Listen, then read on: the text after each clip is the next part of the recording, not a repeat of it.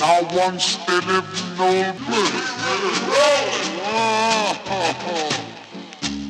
Woman's charged and not jumping up.